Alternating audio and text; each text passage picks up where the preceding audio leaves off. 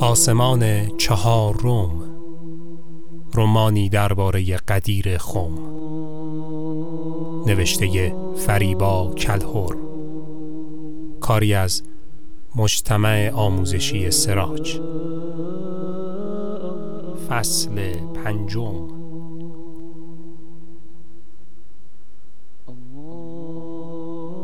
کاروانی که از یمن به مکه می‌رفت کاروان چندان بزرگی نبود. پیر و جوان و زن و مردش را که حساب می کردی بیشتر از 20 نفر نمی شدند مردهای جوان سوار اسب بودند و پیرترها و زنها در کجاوه هایی که روی شطورها بود سفر می‌کردند. تنها مسافر پیاده این کاروان که همیشه چند قدم جلوتر از بقیه بود فیروز بود. پسری ده دوازده ساله که به مکه می‌رفت. تا از حکیم باشی معروف شهر دارویی برای سردردهای پدرش بگیرد. فیروز افسار اسب سفیدش را گرفته بود و پیاده می‌رفت. تا هم اسبش را خسته نکرده باشد و هم به همراهانش که نگران کم طاقتی او در سفر بودند نشان بدهد که می‌تواند هم پای مردها راه برود. بادی یک نواخت که از لحظه شروع سفر همراه مسافران بود شنهای داغ را به چشم و دهان مسافران میریخت. فیروز که از سوزش دائمی چشمانش شکایت داشت. با خودش گفت باد لعنتی پس کی می‌خواهی گورت را گم کنی؟ انگار باد صدای حرف زدن او را با خودش شنید. لج کرد و شنهای بیشتری را در چشمان فیروز ریخت. فیروز فکر کرد بهتر از مثل بیشتر همسفرهایش دستارش را دور دهان و صورتش بپیچد مردی که رئیس کاروان بود خودش را به او رساند و از پشت دستاری که جلوی دهانش پیچیده بود به فیروز گفت سوار شو تا مکه راه زیادی مانده نیروی پاهایت را لازم داری سوار شو پسر. فیروز سوار اسبش شد و دستار را دور صورتش محکم کرد.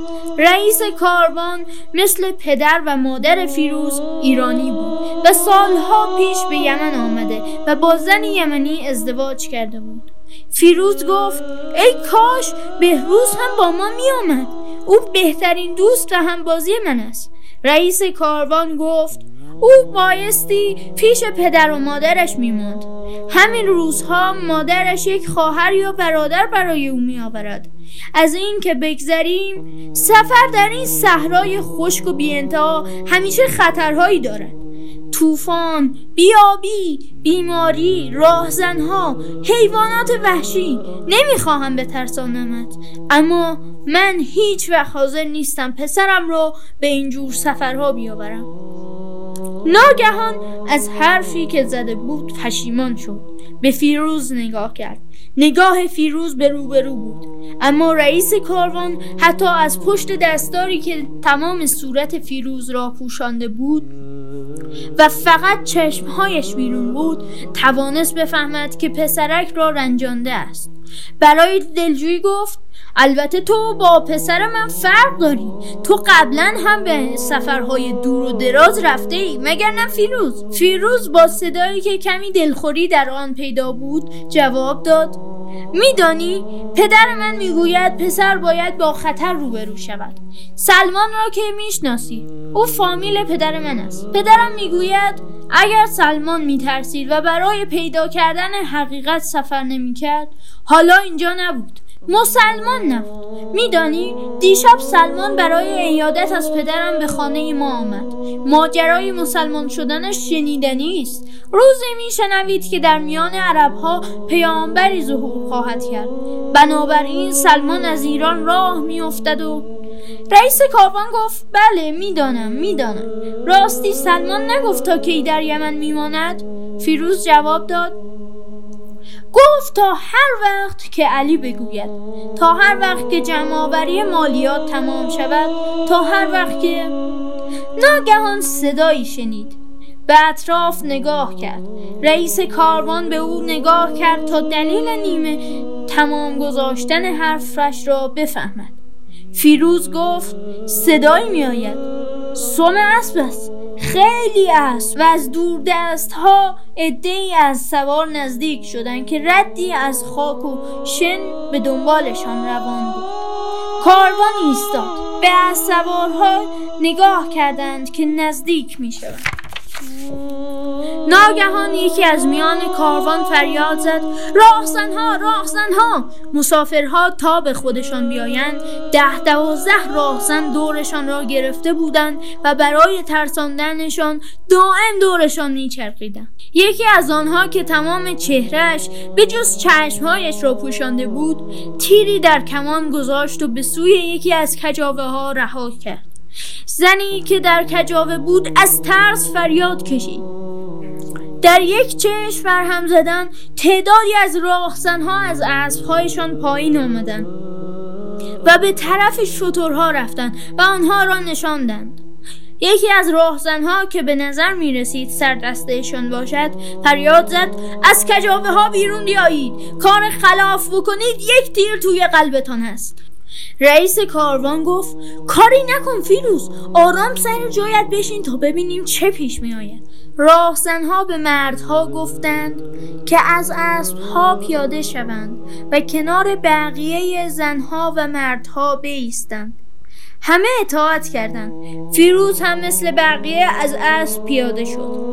اما به جای اینکه به طرف بقیه کاروان برود در صحرا شروع به دویدن کرد. رئیس کاروان فریاد زد دیوانه برگرد.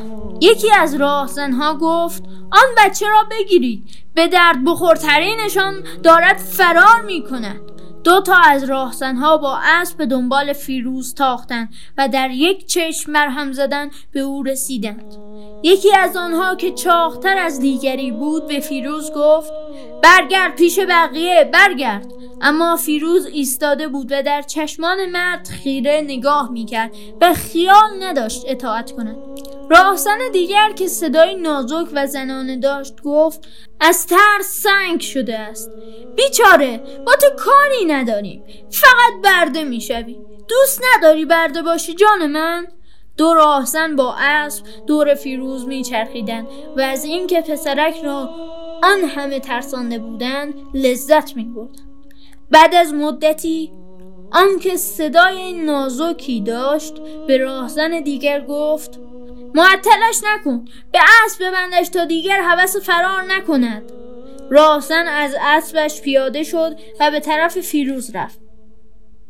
کمی دورتر از آنها بقیه راهزنها اسبها و شترها را به هم بسته بودند و زنها و مردها را هم دو گروه کرده و با دستهای بسته آمادهشان کرده بودند. رئیس راهزنها به دو راهزنی که کنارش ایستاده بودند گفت بد نیست. چهار اسب و شش زنها و تعدادی از مردها جوانند و قیمت خوبی دارند. اما با آن دو پیرمرد بیدندان چه کنیم؟ برایمان دردسر درست می‌کنند. کی آنها را می‌خرد؟ راهزن طرف چپش گفت همینجا بگذاریمشان بمیرند. راهزن طرف راست گفت اگر ما را شناخته باشند اگر زنده بمانند. رئیس راهزنها گفت در این بیابان بی آب و غذا حتی خدای مسلمان ها هم زنده نمیماند. و هر سه خندیدن. آن طرفتر راهزن صدا نازک از فیروز پرسید کجا می‌خواستی بروی؟ بعد رو به دوستش کرد و گفت اگر سهم ما از این قارت همین پسر باشد کافی است شاید گره کار ما به دست او باز شود. راهزن چاق گفت آره آره اما کدام گره؟ راهزن صدا نازک گفت چقدر خنگی جان من. اگر این پسرک را به شیخ تقدیم کنیم حتما از اشتباهات ما میگذرد و اجازه می‌دهد دوباره به قبیله برگردیم. من که دلم برای زن و بچه هایم خیلی تنگ شده. راهزن چاق گفت آره آره من هم دلم برای بچه هایم تنگ شده. راهزن دیگر گفت چقدر خنگی جان من تو که بچه نداری یادت رفته؟ تو فقط زن داری.